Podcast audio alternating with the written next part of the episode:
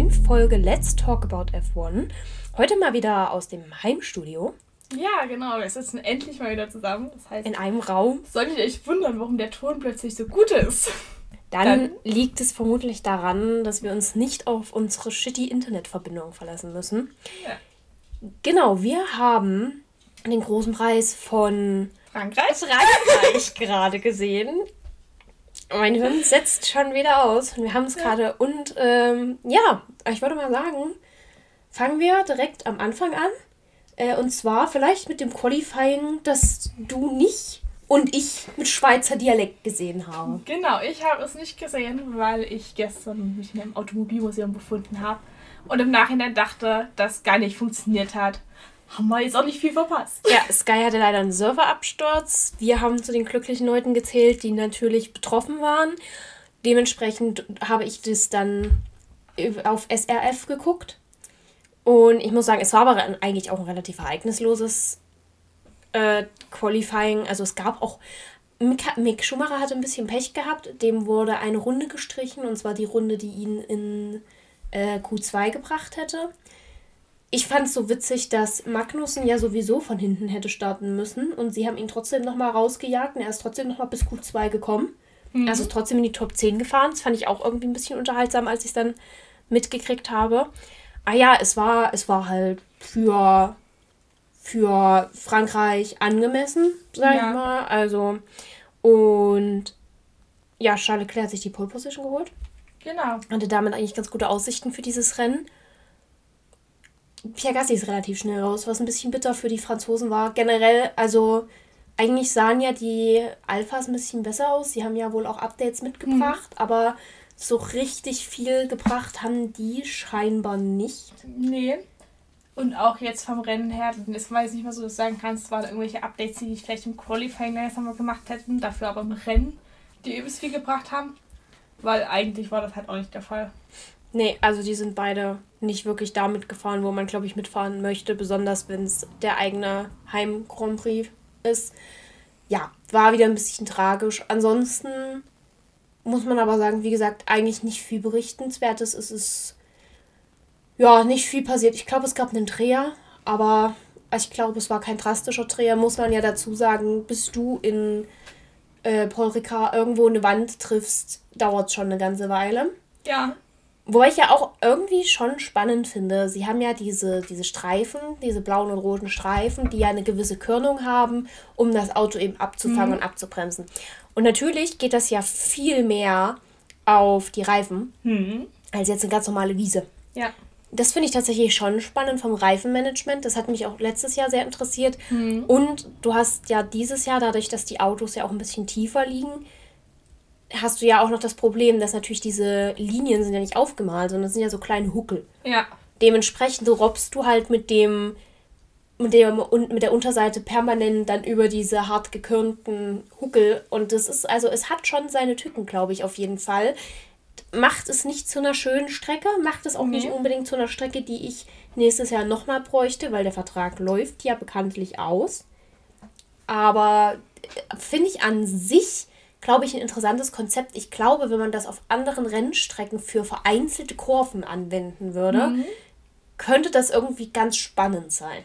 Ja, das glaube ich auch. Also an sich finde ich die Idee gar nicht so dumm, zu sagen halt, vor allem haben sie es ja heute auch mal im Rennen erwähnt, ich glaube 130 oder 180, 180 verschiedene Varianten, wie du auf dieser Strecke fahren kannst. Das ist logisch, dass du irgendwann keinen Platz mehr für Kiesbetten oder so hast. Ja. Und wenn du sagst, du willst es halt so, es ist, glaube ich, eine gute Möglichkeit. Allerdings muss ich sagen, habe ich von der Wirkung nichts mitbekommen. Also auch im Rennen nicht, dass du sagen kannst, du hättest da wirklich effektiv irgendwelche Auswirkungen gemerkt dessen. Nee, also es ist ein spannendes Konzept, aber tatsächlich dann in der Umsetzung nicht so wirklich, also du merkst es nicht so wirklich. Wobei natürlich Paul Ricard dann auch wieder eine Strecke ist, die vermutlich sehr für so als Teststrecke auch für Automobilhersteller ja. benutzt werden wird. Ja, da muss man natürlich sich für alle Seiten ein bisschen, ein bisschen präsentabel machen. Es ist trotzdem, ich bin nicht traurig, dass sie nächstes Jahr rausfällt. Ich bin lediglich gespannt, was dafür kommt. Wie gesagt, Le Mans ist ja in Verhandlungen. Ja, mal schauen, was wir dann nächstes Jahr an Stelle haben. Ja, ich auch. Also ich weiß gar nicht, ob Le Mans so für die Formel 1 geeignet ist. Da habe ich absolut keine Ahnung von. weil es ja doch auch schon eine sehr lange Strecke ist und ich weiß nicht, ob die irgendwo eine mhm. Grand Prix-Strecke haben, wie auf dem Nürburgring oder ja, so. Das, ja, ja, genau. Dass sie da irgendwo noch ein kürzeres Layout haben. Aber wir müssen es, glaube ich, erstmal ausprobieren und gucken, was passiert. Ja, gut, ich meine, es ist ja auch am Ende dann, wird sich zeigen, würde ich ja. sagen. Aber ich finde es schon spannend zu sehen, was Frankreich noch zu bieten hat, weil auch wenn wir tatsächlich, also wenn man tatsächlich überrascht feststellen muss, dass dieses Rennen relativ ereignisreich war, ähm, ist es trotzdem, also es wird wohl nie meine Lieblingsstrecke werden. Also, und ja. ich weiß auch nicht, ich habe von keinem Menschen bisher gehört, dass er Paul Ricard für was anderes mochte als für die Affentrophäe letztes Jahr. Ja, und die fand ich absolut, absolut grottenhässlich ich und schlimm. Ich fand sie witzig. Ich hätte die mir gerne in den Schrank gestellt. Es war für mich äh, die schlimmste Trophäe, die es gab. Das ist wirklich für mich ist eine der hässlichsten Trophäen, die ich je gesehen habe. Und um das vorwegzugreifen, ich bin froh, dass sie dieses Jahr anders aussah. Ich muss fairerweise sagen, ich bin ein bisschen enttäuscht. Ich habe mich auf den Affen in irgendeiner Variation gefreut. Hm. Dann lass uns doch einfach mal direkt aufs Rennen kommen. Ja. Und zwar, mm, es wurde so schön im, im Rennen gesagt und wir müssen es hier auch wieder festhalten, Red Bulls bester Unterstützer ist Ferrari. Ja, definitiv. Und man muss auch sagen, Ferrari war, es war wieder eine Mischung aus Pech mhm. und einfach irgendeinem schlafenden Renningenieur. Zumal also lass uns mal auf Charles Leclerc zu sprechen bekommen. Wie gesagt, Charles Leclerc ist von Pole Position gestartet und hat ein sehr starkes Rennen vorgelegt. Also Max ist da als Zweiter auch nicht mhm. hinterhergekommen, hatte man das Gefühl. Also doch, er war immer, er war ja, das war das, was ich so beeindruckend fand. Ich weiß gar nicht, in welcher Runde dein Leclerc rausgefallen ist. Ich glaube in der 36. oder irgendwo zwischen 20 und 30 Runden mhm. ist er ja rausgefallen. Und bis dahin war Verstappen immer hinter ihm und immer in dem Sekundenfest. Das heißt, er war immer mit DRS hinter ihm, ist aber partout nicht an Leclerc vorbeigekommen. Also er ist hinterhergekommen, aber er ist nicht vorbeigekommen. Ja. Ich, ja, wie gesagt, Charles Leclerc hat sich rausgedreht. Er hat später in einem Interview gemeint, er hat das Heck verloren und ist dann übersteuert und in die Wand. Aber das, hab, also das klang im Boxenfunk im ersten Moment anders. Mhm. Ich kann es mir auch persönlich nicht ganz vorstellen. Ich glaube, dass da auch viel war, ich nehme die Schuld erstmal auf mich, um eben das Team nicht schlecht dastehen zu lassen. Ja. Es ist schon wieder sehr tragisch, weil er hätte das Rennen halt wirklich sicher gewonnen. Ja, bin ich mir auch sehr sicher, weil er war dieses Wochenende nicht der schnellste. Mhm. Ich glaube, er hatte auch im Qualifying mehr Glück dass er am Ende wirklich mit der schnellsten Runde da stand und sich dadurch die Pole Position gesichert hätte. Weil ich glaube, hätte Verstappen die Pole Position gehabt, wäre Leclerc auch nicht an ihm vorbeigekommen. Dann wäre Verstappen vorne weggefahren. Mhm. Aber er hatte halt wirklich das Glück, dass er sich so ein bisschen wie ein LKW verhalten hat und keiner an ihm vorbeigekommen ist. Ich glaube, das wäre auch das, wenn nicht irgendwie durch einen Boxenstopp oder so Verstappen mhm. vorbeigekommen wäre, wäre das der Punkt gewesen, womit er wirklich das Rennen gewonnen hätte. Aber es war ja nicht nur Leclerc bei Ferrari, der durch seinen Crash und dann sein in der Wand stehendes Rennen beenden musste, sondern Carlos Sainz hatte ja auch nur bedingt mehr Glück. Ich weiß gar nicht, auf welcher Position er im Qualifying gefahren ist. Auf jeden Fall ist er am Ende, glaube ich, von hinten gestartet. Ja, weil er, glaube ich, weil sie irgendeinen Teil gewechselt genau, haben. Genau, ich glaube, die haben sogar mehrere Teile gewechselt. Auf jeden Fall, aufgrund dessen ist er von hinten gestartet und hat sich eigentlich ganz gut durchs Feld gekämpft. Ich, war, ich hatte ihn, ich hatte das schon wieder vergessen gehabt, dass er diese Strafe hat und hatte ihn relativ hoch getippt. Und sah ihn dann und war so, ja, okay, gut, das kannst du vergessen. Aber man muss tatsächlich sagen, äh, Carlos Sainz hat sich unfassbar gut geschlagen und ich fand, es hat auch unfassbar Spaß gemacht, ihm dabei zuzuschauen. Ja. Weil der, ich glaube, in den Trainings und auch im Qualifying schon sehr schnell gewesen ist. Ähm, und es war dann umso schlimmer, fand ich, dass da schon wieder so die Strategie, also da hat nichts gestimmt in diesem ja. Rennen. Auf jeden Fall, ich glaube, der ausschlaggebende Punkt, der ihn am Ende ja auch eine 5-Sekunden-Strafe gekostet hat, war der, dass er während der Safety-Car-Phase mhm. von die Leclerc verursacht hatte, in der Box war und sich einen Reifenwechsel geholt hat. Und der so, also es war so ein durchschnittlicher Boxenstopp, Allerdings hatte er ein unsafe Release und wäre ja. einem Williams, ich weiß gar nicht welcher Williams das, das weiß war, ich auch nicht mehr. Einer von beiden auf jeden Fall fast in die Seite gekracht mhm. und hat halt für diesen unsafe Release nochmal 5 Sekunden Strafe bekommen.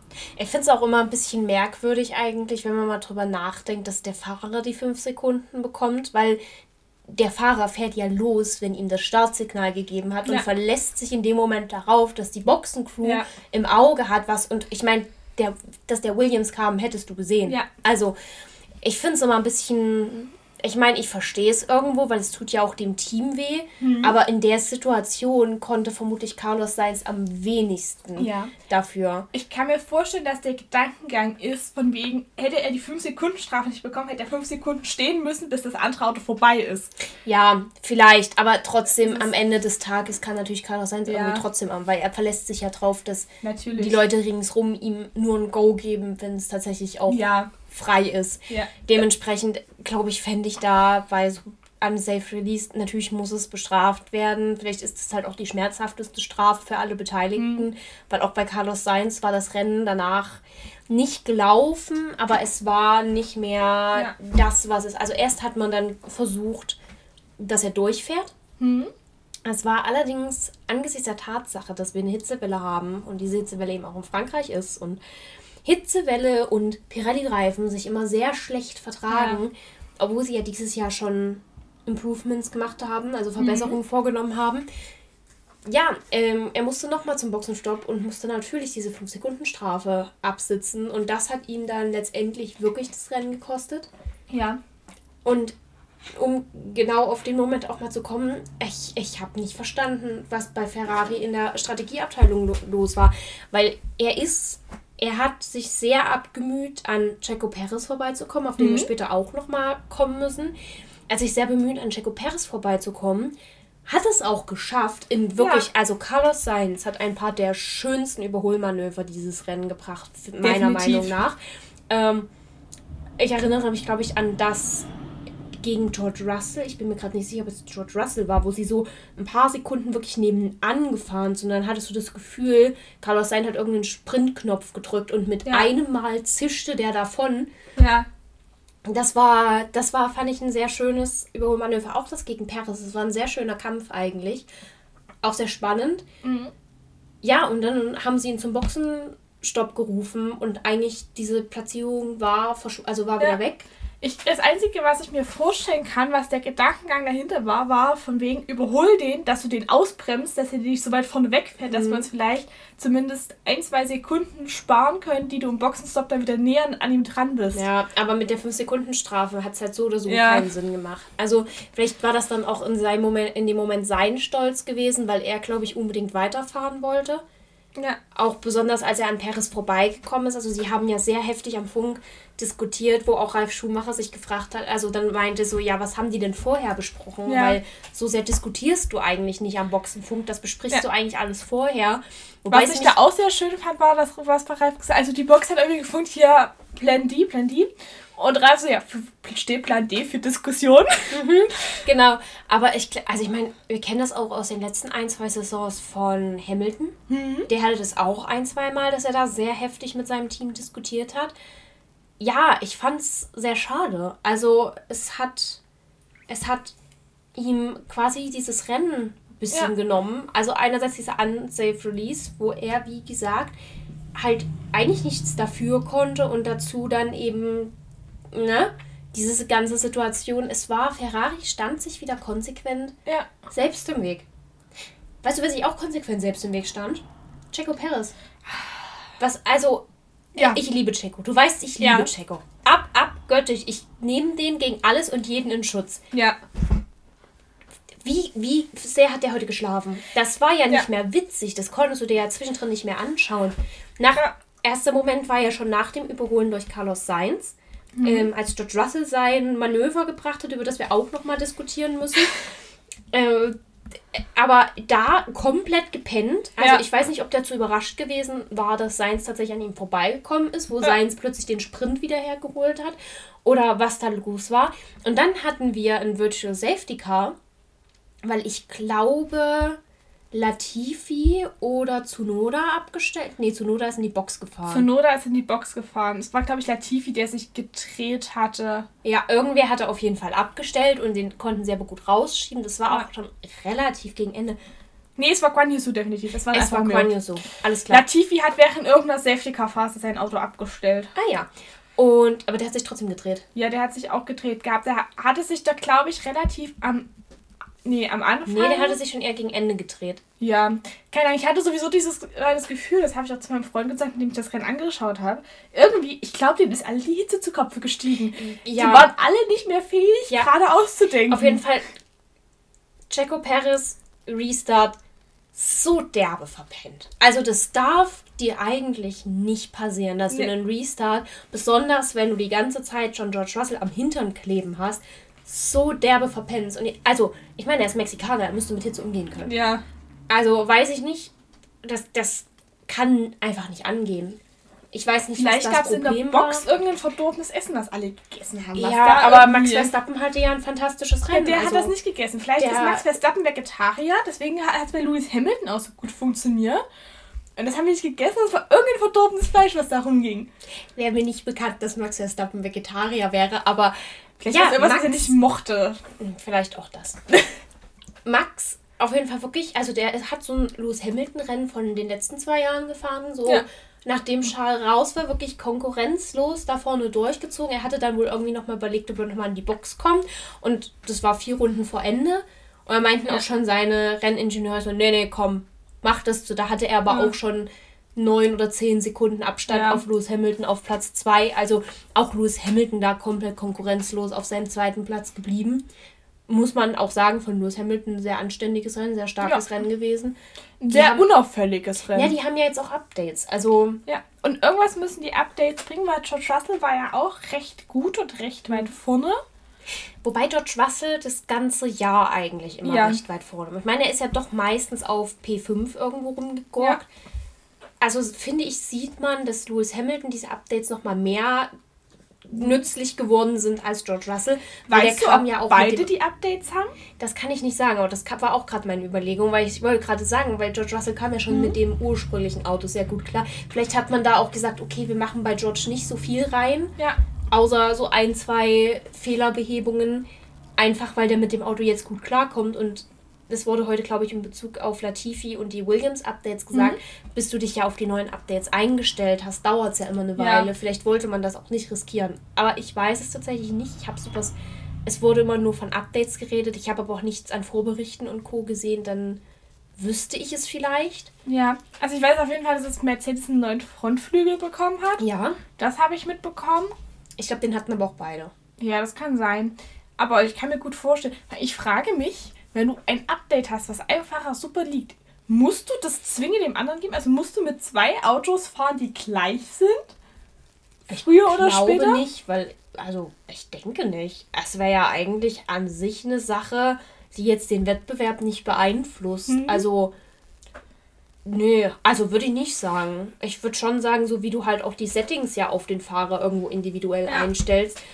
Also ich habe da natürlich keine Ahnung, da müsste man nochmal ins Regelwerk gucken, aber ich kann es mir nicht vorstellen. Es wäre mhm. eine sinnlose Regel, fände ich dann persönlich, weil ja. am Ende des Tages, warum? Also, ja. es bringt ja, es bringt ja im Wettkampf nur, dass halt deine beiden Fahrer möglichst gut fahren und solange, glaube ich, alles im Rahmen des Reglements ist, ja. kann ich es mir nicht vorstellen. Ähm, ich glaube, sie haben ja auch letztes Jahr bei Mercedes echt viel mit den Updates immer hin und her getauscht und dann auch ja. langfristig zum Teil ein Update getestet, bevor der andere es überhaupt bekommen ja. hat. Also weiß ich nicht. Könnte ich mir aber, könnte ich mir aber schwer vorstellen. Ja. Wenn wir jetzt einmal bei den Regeln sind, ähm, wir hatten dieses Rennen ja auch sehr viele 5-Sekunden-Strafen. Also Ocon hat eine 5-Sekunden-Strafe direkt am Anfang bekommen. Mhm. Dafür, dass er. Wen hat er denn von der Strecke geschmissen? Äh, äh Tsunoda. Ja. Er hatte eine Berührung mit Tsunoda, die auch am Ende dafür ausschlaggebend war, dass Tsunoda seinen Wagen dann abstellen musste. Weil Und die Sebastian Vettel ausgebremst hat. Der ist knapp ja. an die Punkte vorbeigefahren. Ja. Ähm, er hatte eine 5-Sekunden-Strafe. Äh, wer hatte denn, ich weiß, es hat noch jemand eine 5-Sekunden-Strafe bekommen, der Mick rausgeschmissen hat, aber ich weiß nicht mehr, wer die Berührung mit Mick hatte. Das ist eine sehr gute Frage. Ich überlege auch gerade. Ich weiß, es gab eine Berührung und Mick ist da, wo alle überlegt haben, ob es Mick oder, oder ähm, Magnussen war, ja. der stand. Es war am Ende Mick. Ah, ich glaube, das war ein jüngerer Fahrer. Ja, auf jeden Fall, da gab es eine 5-Sekunden-Strafe. Wie schon erwähnt, Carlos Sainz hatte die 5-Sekunden-Strafe. Und im Rahmen dessen habe ich heute recherchiert und herausgefunden, ob du denn eine 5 Sekunden Strafe während eines einer Safety Car Phase absetzen kannst, absitzen kannst. Mhm. Und ich mhm. habe herausgefunden, es ist nicht möglich. Ja. Es ist das ist natürlich, also ist auf jeden Fall interessant zu wissen, weil es wäre ja natürlich der logische Schritt. Ähm, aber ich muss auch sagen, ich war überrascht, wie wenig wir Track Limits gehört haben. Es sind ja eigentlich alle davon ausgegangen, dass man die Track Limits wieder mehr ähm, hört diese Woche, weil ja natürlich es keine natürlichen Track Limits eigentlich gibt, sondern ja, gut, diese, diese Huckel, aber am Ende des Tages haben wir ja gerade schon gesagt, machen die es auch nicht so fett wie ein Kiesbett. Dementsprechend war ich sehr überrascht, dass es, also es gab immer mal Verwarnungen, aber es gab jetzt. Guan Yusu. Ich sag doch, es war ein jüngerer Fahrer. War der, der die Berührung mit Mick hatte. Guan Yusu war heute gut drauf. Also war äh, generell die Alphas diese Woche nicht überragend.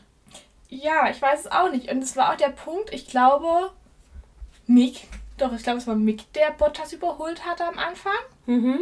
Irgendjemand, wo, wo mein Freund da sagt, war, war Bottas in der Box? So, nee. Ja, also es war tatsächlich, also schwierig, diese. Ich weiß auch nicht, was bei Alpha los war. Entweder haben, es, hat, haben wir allen die äh, Updates gut genug gezogen, dass sie vorbeikamen, oder Alpha kam mit der Strecke nicht klar, oder. Weil eigentlich war das keine Alpha Romeo Performance. Man muss auch sagen, auch die Haas. Dieses Wochenende nicht ja. überragend. Also, Valtteri Bottas ist am Ende ja auch als 14. ins Ziel gekommen. Ja wenn man bedenkt, es sind nur 15 ins Ziel gekommen und der einzige, der hinter ihm lag, war Mick, der vermutlich auch irgendwelche Schäden getragen hat von der Berührung mit Guan Yusu. Ja. Und dadurch so ein bisschen ja nach hinten geworfen worden ist. Ja. Ist es jetzt keine überragende Leistung. Und auch wenn man bedenkt, dass Valtteri Bottas, der nächste, der vor ihm war, war Alex Albin. Und Alex Albin hatte 8 Sekunden Vorsprung. Ja, das stimmt. Wer allerdings eine gute Woche hatte, waren die McLaren-Jungs. Ja, tatsächlich. Beide. Also ich meine, Lando äh, Platz 7, gut, ist ungefähr das, was ein Lando Norris eigentlich ja. diese Saison gezeigt hat, dass er kann. Aber auch Danny Rick äh, auf Platz 9 dahinter.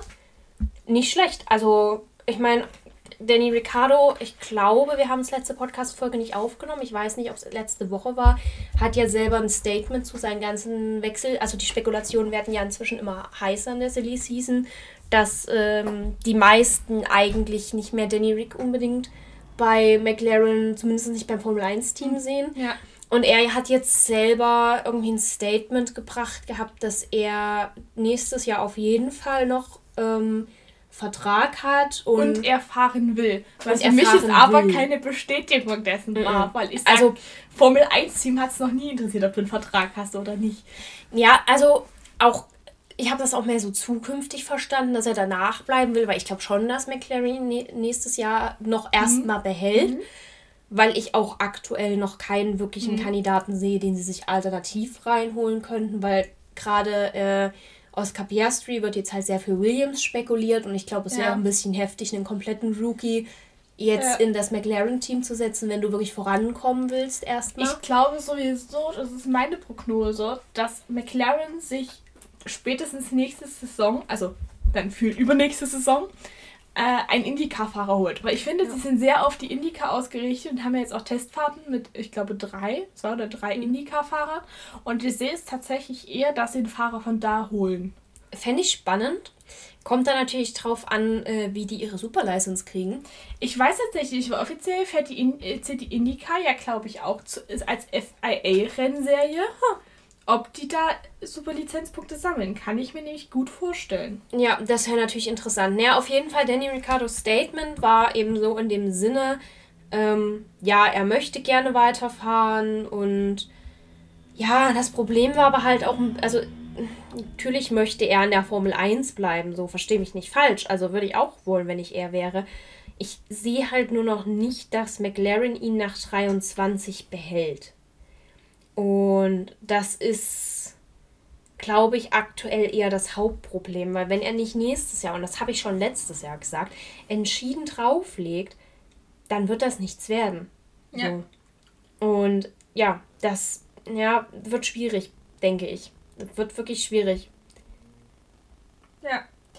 Also, ähm, du bekommst für die IndyCar super Lizenzpunkte. Mhm. Äh, finde gerade raus, es gibt echt spannende Was zum Henker ist denn die Indie Lights?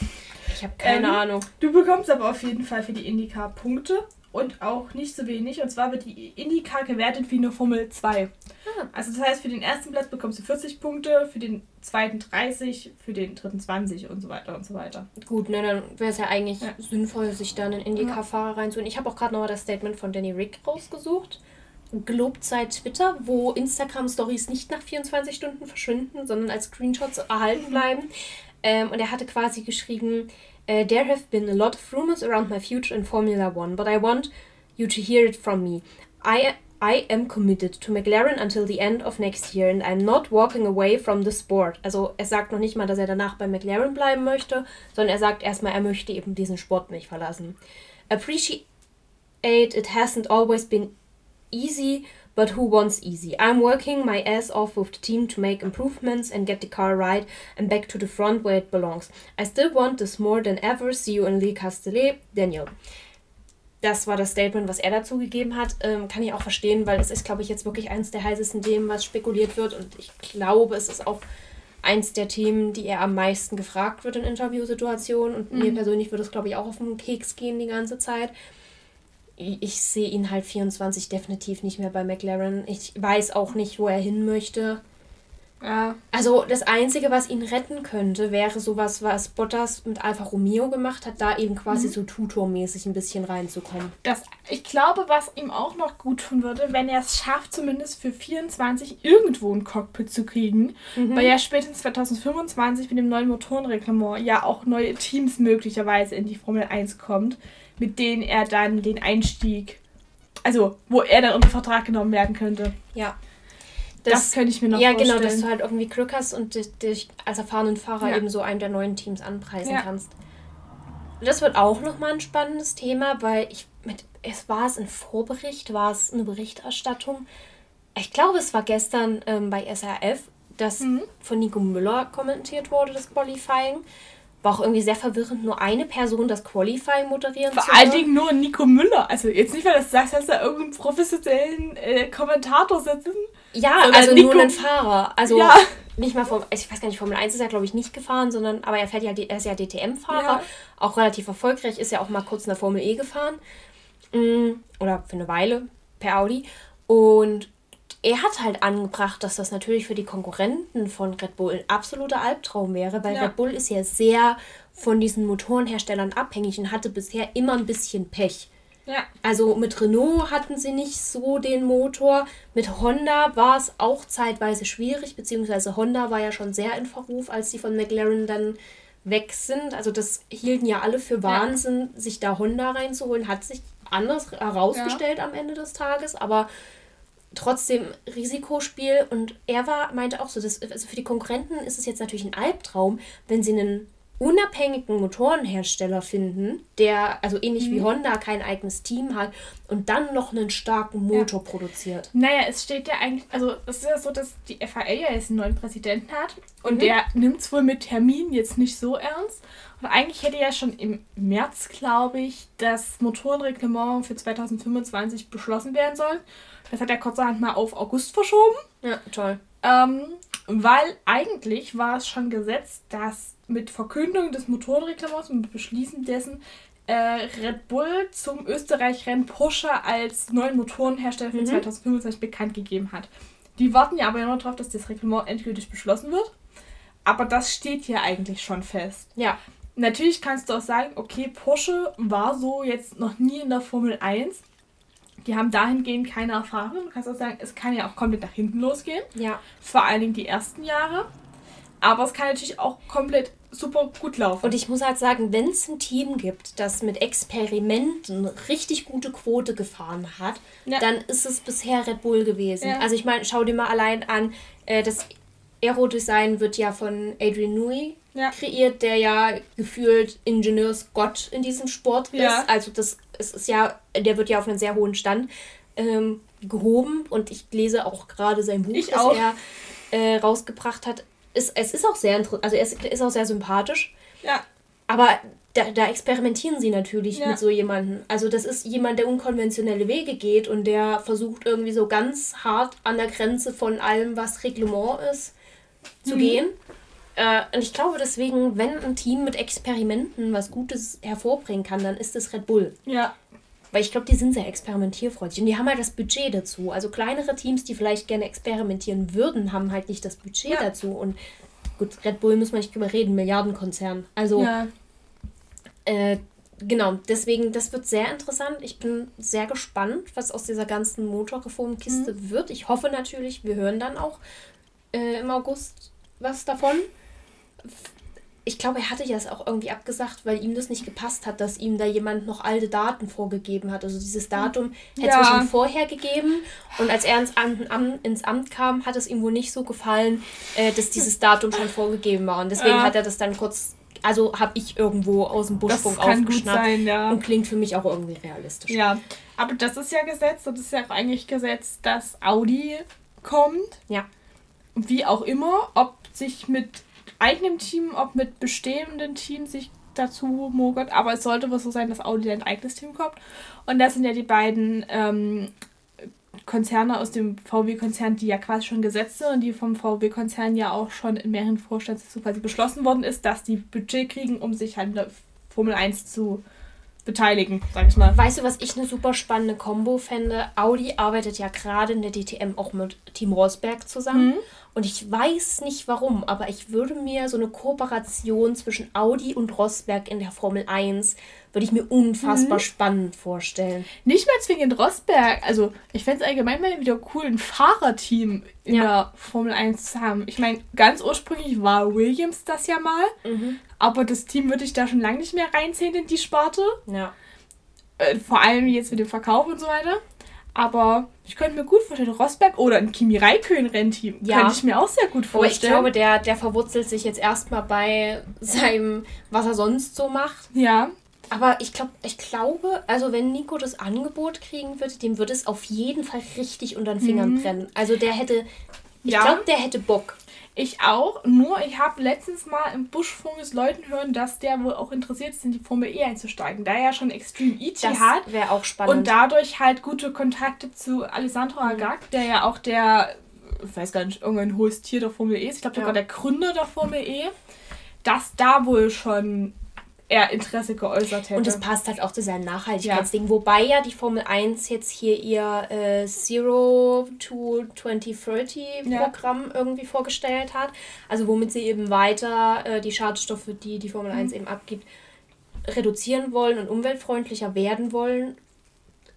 Nette ja. Idee, mal schauen, was draus wird. Naja, also persönlich. also es wird ja auch aktiv dran gearbeitet, äh, die Formel 1 auf Wasserstoff mhm. Grundbasis zu machen. Das fände ich ja auch nicht das, schlecht. Das wäre super interessant. Allerdings haben wir ja schon mehrfach festgestellt und erwähnt, dass die Autos nur ein Bruchteil der Belastungen ja. sind. Deswegen meine ich, nette Idee, mal sehen, was ja. draus wird, weil man dann natürlich ja. extrem auf die Länder achten müsste, in denen man fährt, wie die sich umweltmäßig geben. Das eine.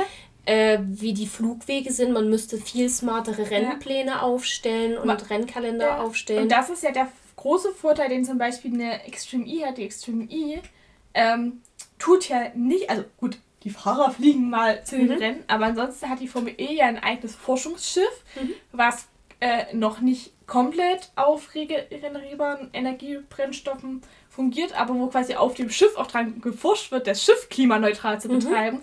Und die quasi ihre Rennen so weit auseinanderlegen, dass alles, vor allem die Autos und die Materialien, mit dem Schiff von A nach B transportiert werden können. Ja, und sowas, also ich glaube, bei der Formel 1 ist dafür alles irgendwie noch ein bisschen zu groß, auch ja. die ganzen Teams etc.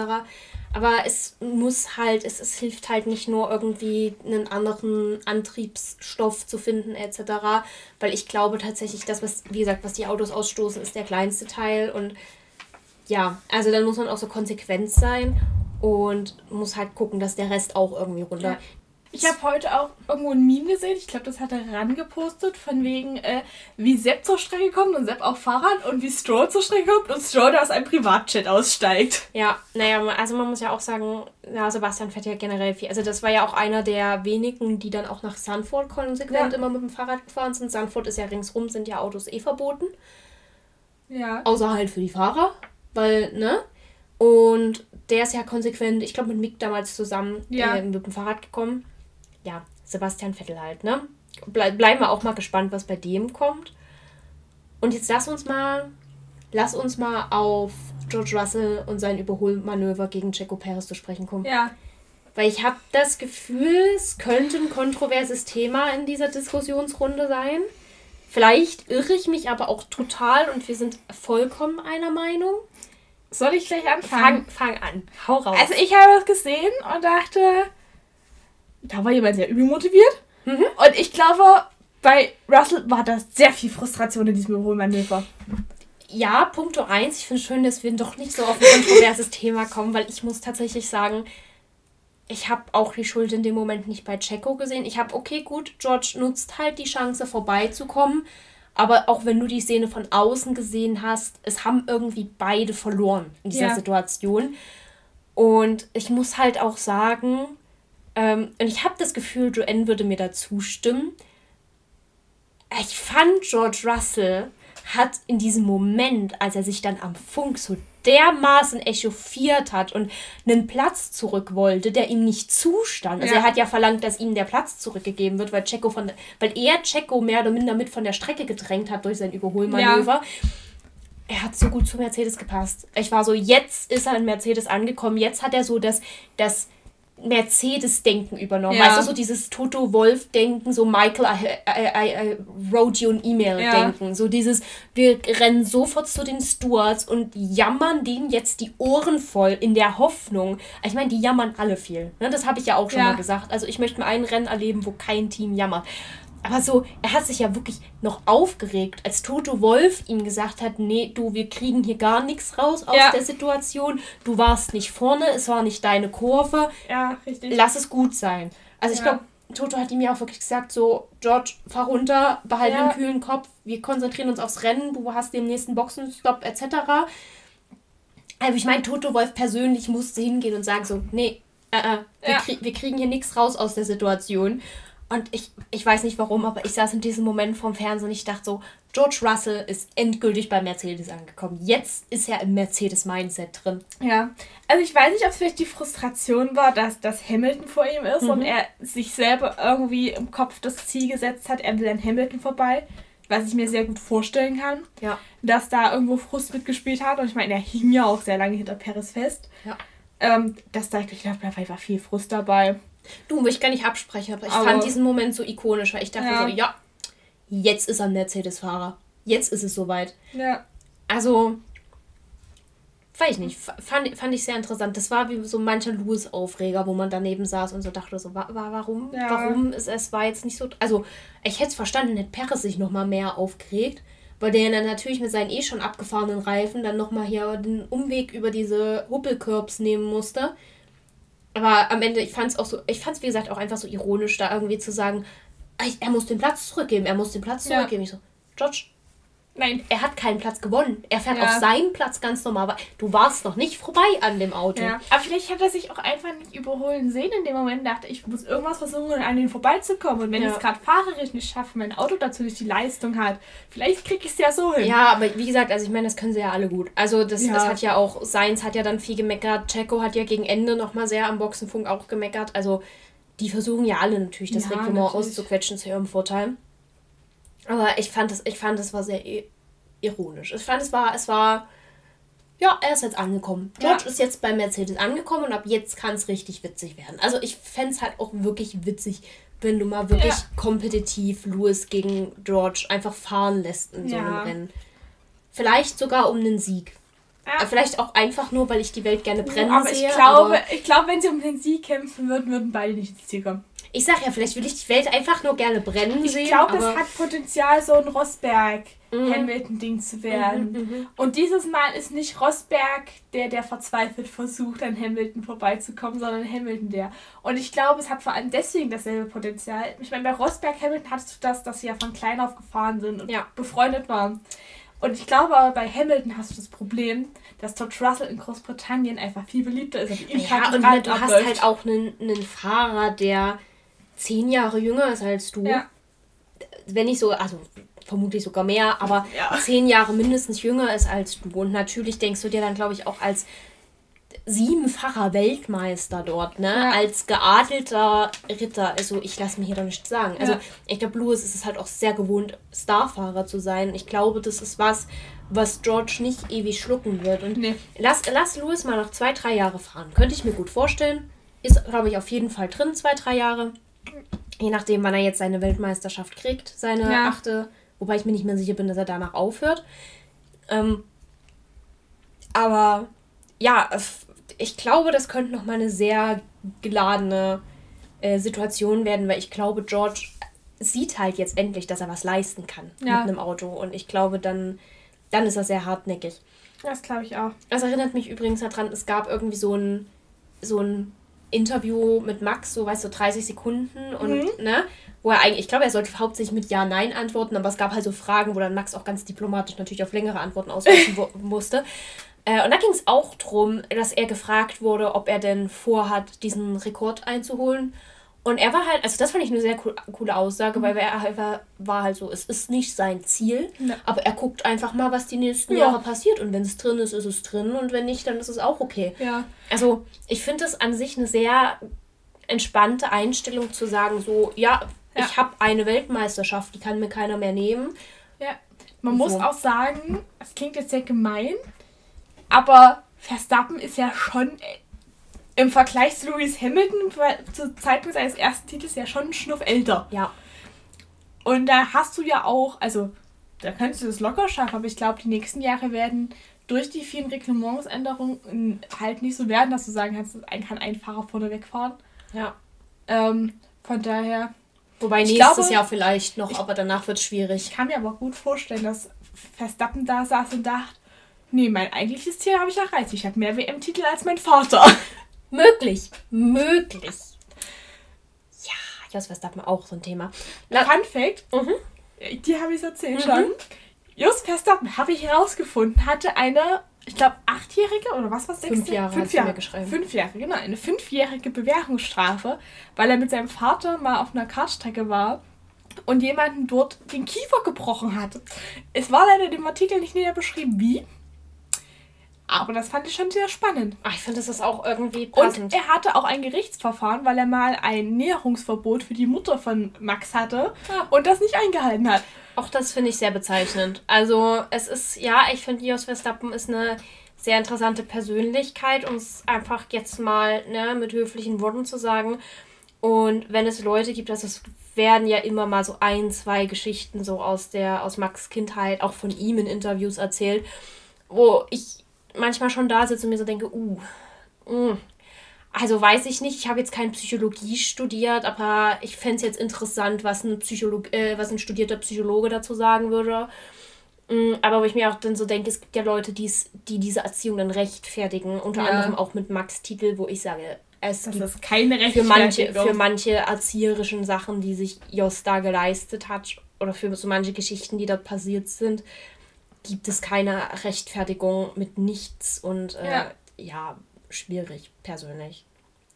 Ja, genau. Hast du denn noch was zum Rennen? Weil wenn nicht, können wir mal zu unseren nee. Fahrern, Verlierern. Ich würde sagen, das war auf jeden Fall die großen Sachen, die in Le Castellet passiert sind. Es war für Le Castellet ereignisreich. Ja. Brauche ich es nochmal? Nein.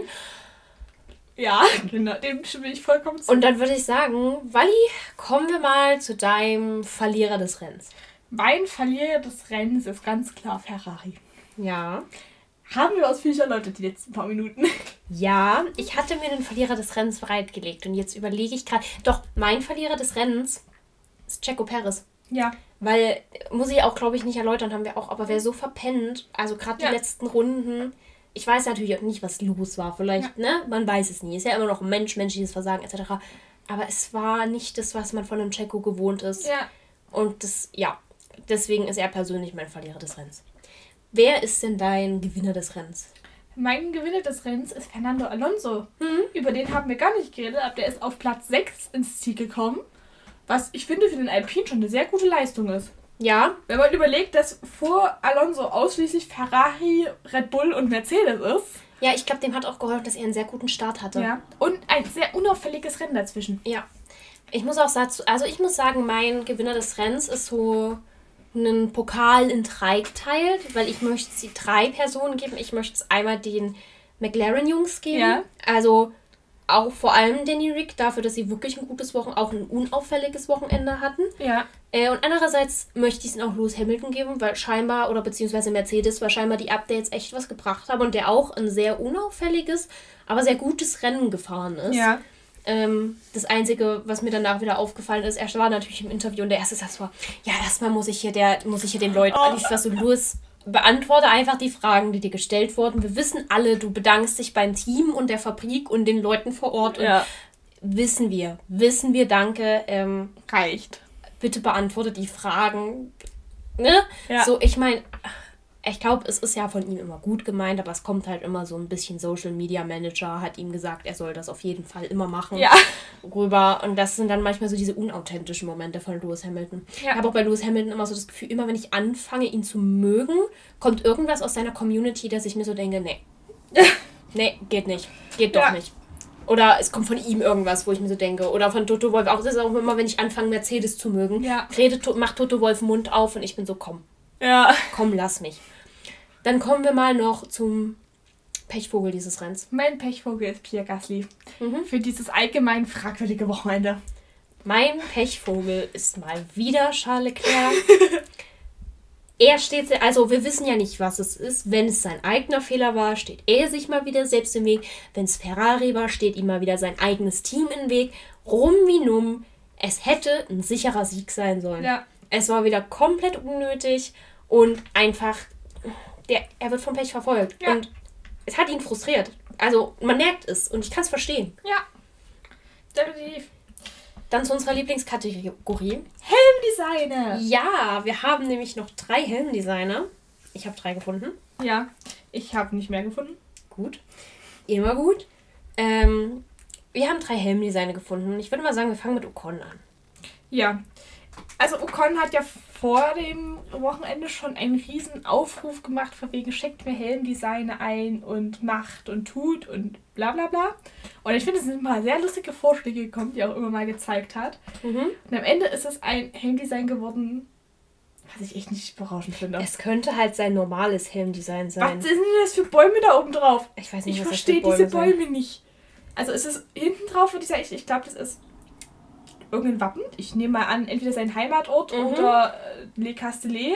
Na, das sind die, das sind die drei Rosen. Die stehen für Frankreich. Die ah. drei, äh, ich habe vergessen, wie sie genau heißen.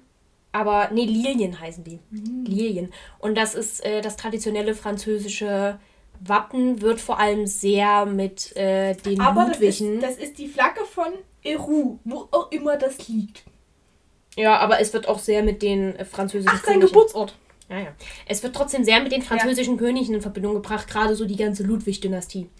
Äh, ja, aber die ba Bäume sind scheinbar, weil da viele Bäume um Paul Ricard rumstehen.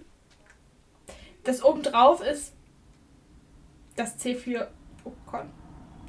Möglich? E, e, vielleicht ist es ein E für Esteban. Es könnte ein E für Esteban sein, aber es hat wohl scheinbar ein kleiner Junge gemacht. Ja. Deswegen schon wieder irgendwie süß. Es ist süß, ja. Aber für einen Wettbewerb, wo wirklich sehr viele witzige Sachen auch dabei waren. Es ist eine 7,5.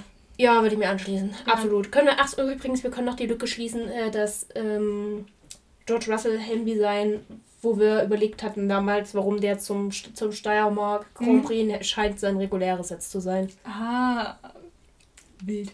Mhm. Dann haben wir Pierre Gasly, von dem mhm. haben wir, also ich habe schon wieder keine Ringsrum-Sicht außer ja. im Video. Deswegen kann ich jetzt auch quasi nur die Ober, auf der oberen Seite hast du halt eine 10, sein Lot runtergelegt und dann halt Liberté, Illegalité und Fraternité. Also Freiheit, Gleichheit, Brüderlichkeit. Mhm. Großes Motto der Franzosen seit der Französischen Revolution. Ja, Du hast halt bei, du hast halt dasselbe Problem bei Alpha Tauri wie bei Red Bull. Du hast halt ringsrum dieses Alpha Tauri Logo. Ja, und ich finde auch irgendwie für Frankreich kann man mehr machen. Vor allem, ja. wenn es sein Heimrennen ist, kann man mehr machen. Also man kann nicht sagen, dass es hässlich ist. Aber es wird auch von keinem kleinen Jungen gezeichnet, was es irgendwo rechtfertigen würde. 5 von 10. Ja. Ach komm, eine 6. Ich gebe ihm noch eine 6. Oh. Weil sein Rennen so kacke lief. Mitleidspunkt. Und dann haben wir noch Charles Leclerc. Der ja. hat äh, ein Logo gemacht, das so seine Reise protokolliert. Ja. Mit vielen Kinderfotos. Und ja. generell Charles Leclerc hat, glaube ich, sehr gerne Fotos auf seinem Helm. Ja, das stimmt. Ich glaube sogar, dass da auch einige Bilder drauf sind mit seinem Partner, also Bianchi mhm. und so. Ähm, ich finde ihn sehr schön. Ich mag, ich mag auch die Buchstaben. Ich mag auch diesen Stern, den er hinten drauf hat. Ich habe noch nicht ganz rausgefunden, für was den ste steht. Weiß ich nicht. Ich weiß aber auch, dass irgendwie auf dem Auto, glaube ich. Genau, oben auf dem Halo. Genau. Ja. Ähm, für mich ist es nur 9 von 10. Ja, finde ich auch. Also ich finde den schön, ich finde den ausgewogen. Es ist jetzt nicht zu viel, weil gerade bunte Fotos könnten ja jetzt auch zu viel wirken, aber es ist tatsächlich wirklich sehr, sehr schön, sehr süß. Ähm, ja. Ja. Würde ich auch, würde mich anschließen. Genau. Dann sind wir für heute soweit durch. Ja. Mhm. Das nächste Rennen ist. Auch das letzte. Das letzte. Vor der Sommerpause. Vor der, vor der Sommerpause. Und äh, ihr werdet auch Wally nicht hören. Ihr genau. werdet mich und Joanne hören. Joanne und mich. Der ist nennt sich mal zuerst. Ähm, genau, und danach haben wir erstmal Sommerpause, dann kommt erstmal nichts, dann machen wir frei, fahren wir in den Urlaub ähm, und dann geht's mit Spa wieder los. Genau, und als Spa werdet ihr dann. Ich glaube, da hört ihr uns. Ja? Ich dachte, das Spa machen wir zusammen. Was war nicht das, wo du im Urlaub bist? Nein, Sanford ist, wenn Ach, ich im Urlaub bin. Stimmt. Ich, ver ich verpasse mein, quasi mein Heimrennen. Ja, du verpasst dein Heimrennen. Ist schon eine Schande. Aber das, das, das erfahrt ihr dann auch nochmal, wenn es soweit ist. Das sagen wir euch nochmal durch. Spätestens, wenn ihr die Folge hört, wisst ihr wieder hört. Das, das ist korrekt. Das ist korrekt. Und äh, dann würde ich auch sagen, guckt doch gerne nochmal auf unserem Instagram-Profil vorbei. Let's talk about F1-Podcast. Lasst gerne eine Bewertung da. Das haben wir lange nicht gesagt. Es, es fruchtet auch nie. Aber lasst doch, wenn ihr Zeit habt, einfach eine Bewertung da. Ähm, vor allem Spotify gerne gesehen. So. Ja. Hören, glaube ich, sowieso die meisten. Also. Ja und ansonsten würde ich sagen, ähm, wir hören uns nächste Woche. Und dann wünsche ich euch einen schönen Vormittag, Mittag, Abend, äh, Nachmittag, Feiertag, Sommer. Lasst euch von der Hitze nicht erschlagen. Und äh, Wally hat für uns noch das Zitat des Tages. Genau, und zwar mein Zitat des Tages ist der Boxenfunk von Charles Leclerc. Und den lasse ich euch einfach selber vortragen. I cannot put throttle. Ah.